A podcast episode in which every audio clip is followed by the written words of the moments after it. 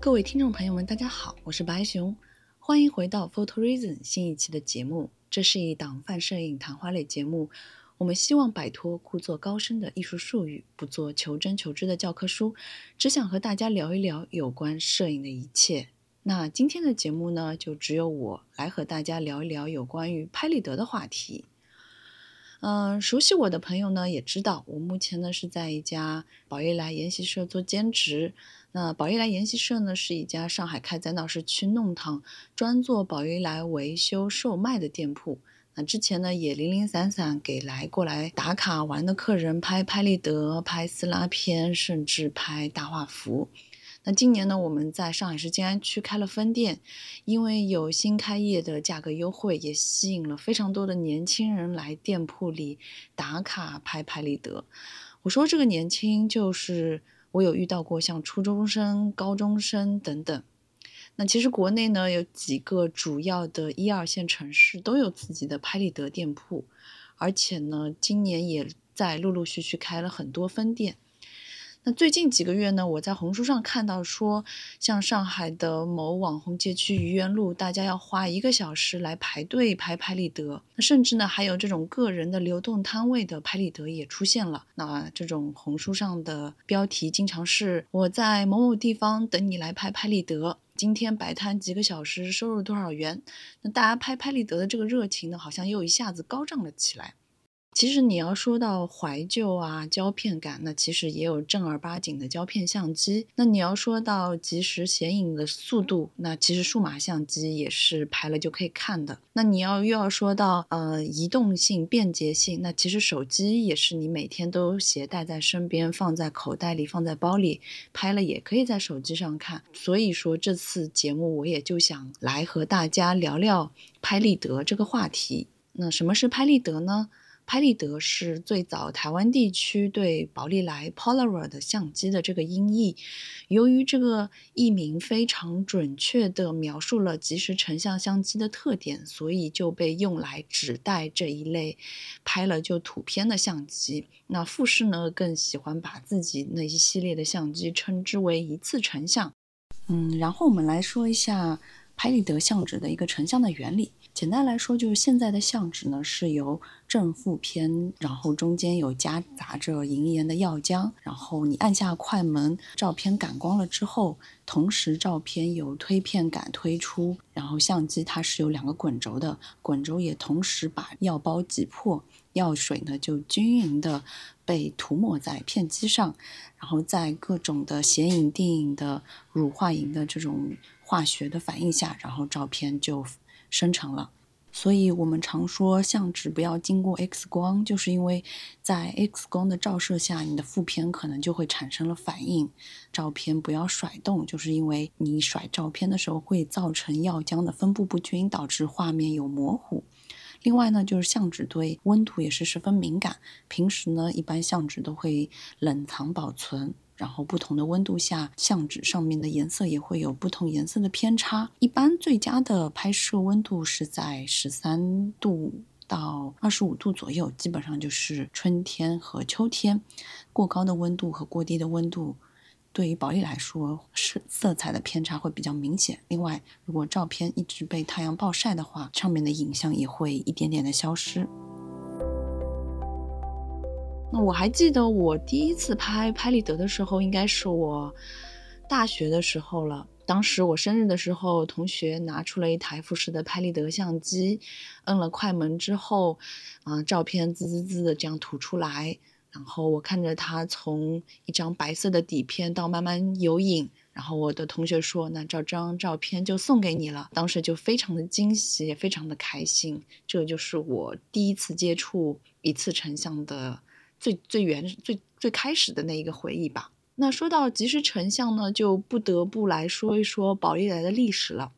那有一个呃没有被证实的流传至今的故事，就是说宝丽来的创始人 Edwin Land，他在给他的三岁的女儿拍摄照片的时候，他的女儿就问他说：“为什么这个照片要等几个星期才能看到呢？”那其实他女儿的话就启发了 Edwin Land。所以在一九四三年的时候，兰德博士就开始着手发明即时成像系统。五年后，就是一九四八年，宝丽来相机问世，那是一台 Model 九五型号的撕拉片式的照相机。柯达呢也是当时宝丽来的合伙人，他为宝丽来提供撕拉片相纸的生产。随后呢，兰德博士又提出了一个新的概念，说，呃，为什么我就不能从口袋里掏出一个钱包，打开钱包，按下按钮，再合上钱包，然后得到一张照片呢？于是，兰德博士又豪赌了十亿美元，投入了新的即时成像系统。博士呢，甚至也没有做过任何市场调查，也不知道这样的相机是不是能被市场接受。那他这种很大胆的、不计代价的冲动呢，也影响过后来的斯蒂夫·乔布斯。乔布斯呢，也有过这样的一句名言，说：“我们不做市场调查，我们的产品呢，自会创造市场。”那一九七二年，第一台经典的可折叠式即时成像相机 SX 七零诞生。那宝丽来呢也开始了自己生产相纸，第二年呢，这个台相机就销售了数百万台。那 S X 七零的发明呢，也成了美国当时流行文化最具代表性的符号，是直至今日很多电影、电视剧甚至广告片 MV 里面都会有各种各样宝丽来的相机的画面镜头。那像大家熟知的周杰伦的有一首 MV 里面也有，像《闪灵》啊、《重庆森林》、《情书》啊、《记忆碎片》等等电影里面都会有宝丽来相机的影子。那柯达呢？当时是也是为了抢占即时成像的市场，和宝丽来打了将近十五年的官司。因为柯达呢试图让宝丽来的各种相纸的专利在世界范围内失效。那一九七六年，柯达自己也生产了拍立得相机 EK 六。那十五年后呢，宝丽来还是赢下了这场官司，柯达的所有即时成像相机就必须下架。那在这场官司期间呢，柯达也辗转到了日本和富士合作了。柯达呢，把即时成像的技术，嗯，授权给富士。富士呢，也在一九八一年发布了他们第一台即时成像相机，叫 Photorama。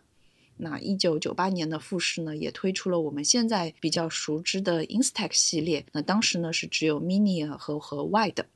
那宝丽来呢？为了保住自己的声量和视图，还曾经一度和富士的胶片展开了合作，推出了一个面向美国市场的相机型号，叫 Polaroid Mio。那当时呢，这个 Mini 的相纸也是套上了宝丽来的名字。那我觉得这个操作也是蛮违和的。直到上世纪八九十年代，索尼发明了数码相机，一张存储卡可以拍摄五十张照片之后，那这个在当时也被理解为了是一种没有相纸的即时成像。那数码相机的发展，兰德博士的离开，二零零一年宝丽来就宣布了破产。二零零八年，宝丽来就永久停止了生产即时胶片，全球最后一家生产宝丽来相纸的荷兰恩斯赫德工厂也即将关闭。说到这里，那不得不给大家推荐一部纪录片，叫《拯救拍立得》。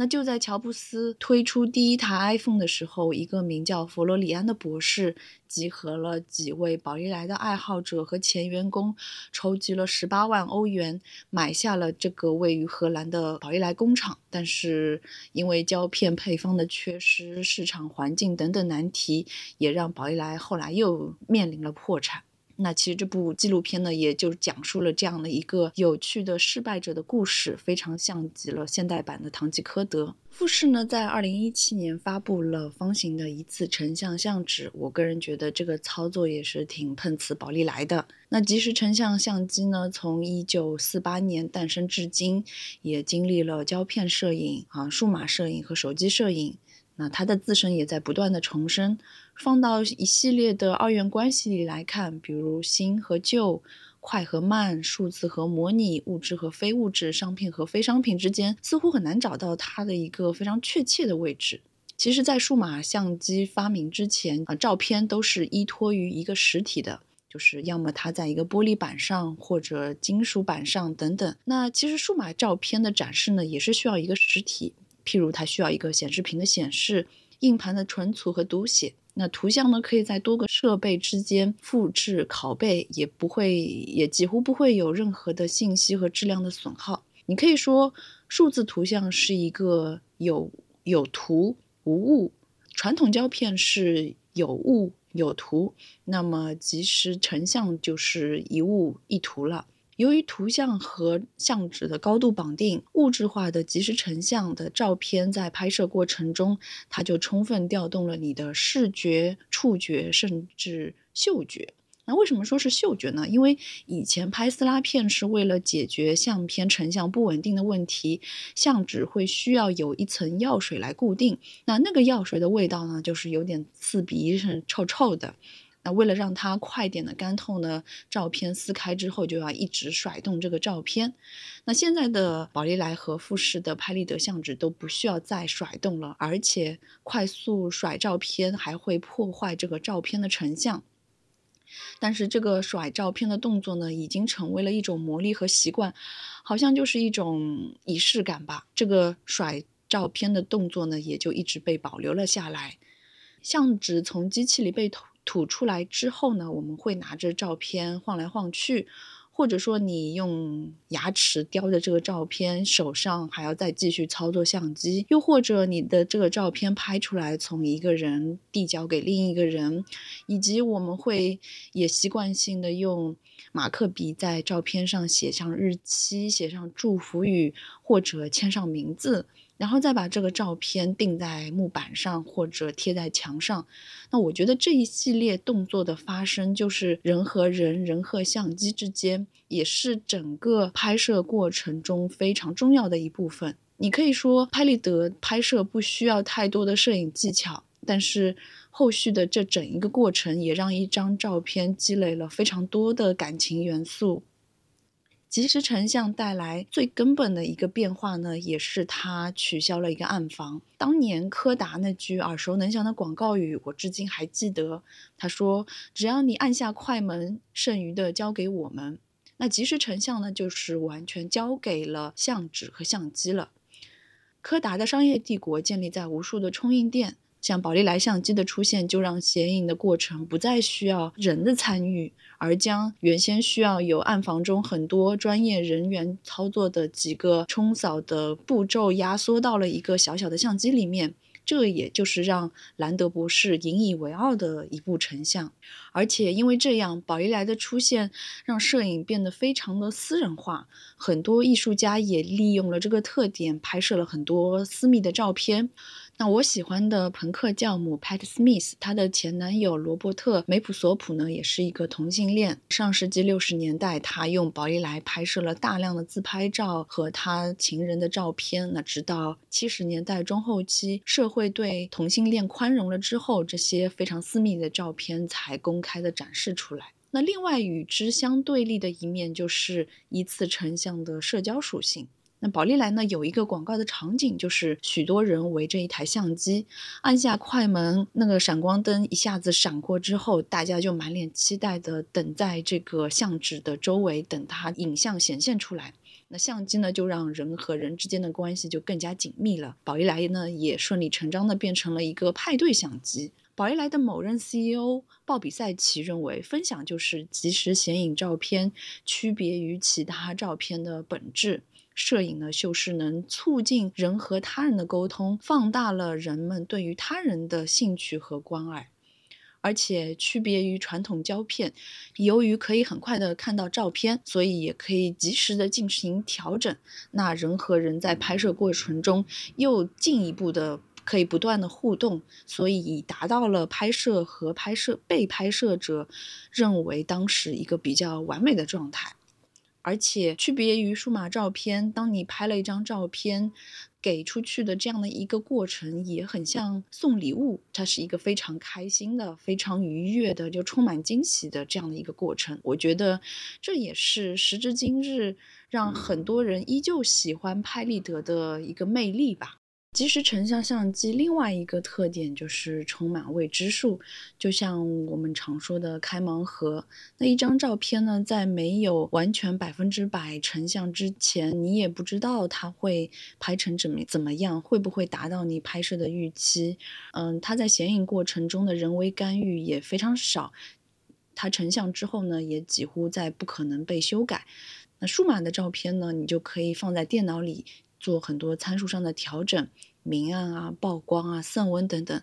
传统的胶片呢，也可以在冲印的过程中用碳素笔进行修饰。有因为这种特殊性，所以以前宝丽来呢还会用于一些像医疗、公安、法律等领域，譬如犯罪现场的证据记录。那由于拍立得的不可修改和不可复制呢，就要求了拍摄者每一次按下快门的时候都必须深思熟虑。那即便你已经准备就绪了，也恨不得用手机先拍几张照片，提前预览一下视角。那在胶片时代呢，扮演这个角色的就是即时成像相机。那一些专业的摄影师在拍摄传统胶片之前呢，都会用宝丽来进行光线的测试。那么说，现在在网络平台上，从拍立得相机测评到如何降低拍立得的废片率，再到快来跟我学习拍立得应该怎么摆动作，很多内容创作平台上都能搜到大量的有关拍立得的教程啊、测评心得。围绕拍立得的二次创作，也为内容创作者提供了流量。而且，一照片的画面风格呢，也成为了人们愿意在社交平台上进行分享的一个非常重要的原因。一般一张复式的照片，它的色彩饱和度都比较高，清晰度稍低，仿佛又带一些美颜滤镜的图像，让人觉得一次成像照片里的自己更好看。再加上不可修改的这种权威性，拍立得相机生成了一种好像不可置疑的美丽。那正因为拍立得的物质性、不可预测性，以及重视拍摄体验的调整，那这些呢，就吸引了一代又一代的年轻人，就好像我二十多岁喜欢拍拍立得一样。我也记得在今年暑假的时候，在宝丽来研习社有过这样非常温馨的一幕：当孙女拉着爷爷奶奶来店铺里拍拍立得。拍完之后，孙女叫奶奶写下自己的名字。那奶奶呢，可能不太会写字，但是她也写的非常认真，一笔一画，歪歪扭扭。但是这一幕真的是太温馨了。两位老人，他拿着照片和孙女一起交流、开心说笑的这个这一幅场景，真的让我感到非常的感动。那今年开店之后呢，我发现年轻人对一次成像呢也有很多误解。譬如客人会经常问的一句是：“那这个照片涂之前，我可以再修改它吗？这个照片如果我不喜欢，可不可以重新拍一张一模一样的？就等等，甚至还有就说，嗯，看着照片的反面来问说，为什么照个照片没有影像？一方面，我在听到这些问题之后，我会觉得非常的。”啊，匪夷所思。另外一方面，我也会觉得说，嗯，你这个从业人员需要在店铺内给客人有一些最基本的教育和引导，有一些解说的义务在。一方面呢，可以让客人更好的知道这个拍立得，了解这个一次成像背后的原理；另一方面呢，也也希望他们可以喜欢和珍惜手里拍摄的一张照片吧。那自从拍立得店铺火爆起来之后呢，我在小红书。最近也看到有很多比较头脑灵活的个人，他拿着拍立得到街上说：“我可以在哪里哪里为你拍一张拍立得。”那像这种流动摊位呢，我觉得也是挺值得鼓励的，因为他已经做到了店铺没有办法做到的一个外景。那譬如说，有一些游客他来了上海，看到东方明珠，来到了外滩，甚至来到武康大楼，他就是。厌倦了数码拍一百张只能选一两张，厌倦了那些手机自拍，他就是想有一张照片可以拿在手上的时候，那这样的个人摊位其实也满足了游客这样的一个拍了照片拿在手里的这样的一个需求，而且这样的一张照片也不贵，张富士 mini 的话，我看大多数的帖子价格都是在十块钱左右，两张可能二十块，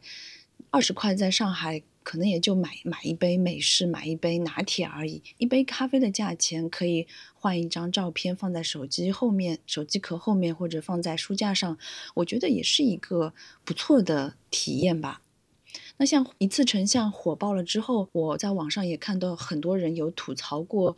店铺也好，个人也好，吐槽这个拍立得的价格。网上就会有一些质问的声音，说凭什么一张 mini 五块钱的富士拍立得你要卖十五块？凭什么宝丽来一张十八块钱的相纸成本你能卖四十块钱？凭什么？当然，如果你是有自己有相纸、有相机的情况下。单张相纸的成本确实是这样计算的。我这里呢虽然是从业者的角度，那我也希望大家可以换位思考一下。就假设一把两百克的青菜，菜场也就卖两块钱，但是一般的饭店的一盘炒青菜也要卖十块、十五块、二十块。那店铺的店租、电费、人力、布景其实都是成本。那不少人可能质疑说，拍立得我也有，按一下快门而已，几乎没有任何技术难度可言。那其他的店铺我不清楚，至少研习社在招兼职的时候，一定是会需要有拍摄经验的，因为这一方面也是对摄影有一个基本的概念。而且像说到人像拍摄，一张好的人像拍摄都是由摄影师和被摄者共同参与完成的，这就意味着摄影师的技术和设备是一方面，那另一方面比较重要的就是摄影师的沟通和引导，然后就是被摄者的配合程度。比如说像逢年过节、生日、纪念日，当你正儿八经的去照相馆拍一张照片，那都会有一系列的前期的准备，服装啊、化妆、场景、布光、后期修图等等，这些都会弥补和修正在拍摄过程中的一些瑕疵和不完美。那拍立得呢，就压缩了其中大部分的人力和物力，而且因为没有拍摄时候的预览，拍了之后就吐出来了，只有。显影完成，那客人才会说这张照片好或者不好。但是大多数来说，现在的拍立得的成像都还是能令人满意和接受的。而且今年我也发现一个非常有趣的现象：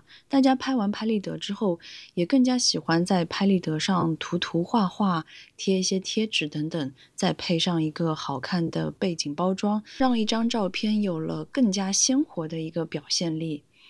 当然了，因为大家在店铺内滞留的时间更长了，大家拍一张拍立得可能也就一两分钟，但是要去装饰它，在它的上面画画做装饰，可能又要花上个三十分钟甚至一个小时。那这个也造成了店铺的翻台率低，那拍拍立得等位久的一些弊端。那另外呢，我呃也给大家提一些拍拍立得的建议。我觉得女生如果穿一件非常鲜艳的颜色，譬如富士的相纸对红色和绿色表现程度会非常高，那整张照片都会显得非常鲜明。如果你穿一个非常浅的颜色，那其实对相机的曝光也会有一些影响。如果拍摄的背景是深色，你也穿了一件深色的衣服，那你很容易就和背景融为一体。另外一个比较好看的姿势，或者说比较放松夸张的姿势。远远胜于说你把自己的妆化得非常的精致，因为其实拍立得它对你的妆容的记录不会那么的真实，反而你笑得更开心的一个样子拍出来的照片会更加的出片。那最后呢，我们再回归一下现实。从功能主义出发呢，即时成像相机呢正在不断的数码化。譬如说，富士有很多相片的打印，可以预览、可以编辑、可以删除。那一张照片呢，也可以打印两张，甚至还有蓝牙的连接、镜头滤镜、手机 APP 等。那即时成像呢，正在不断的被数字化。是不是有一天，即时成像也会迎来实质性的灭亡呢？那对于我个人，而言，我现在还是更加喜欢不可预览的一次性成像。按下快门，闪光灯响起，照片滋滋滋的从相机里吐出，等待显影的整个过程，就是我对一次成像最原始的那种喜欢。哪怕它是一张废片，说不定还可以通过二次创作重新拯救它。好了，今天的节目就到这里，感谢大家的收听和陪伴。也欢迎大家加入我们的社群，和我们一起聊摄影。我们下期再见，拜拜。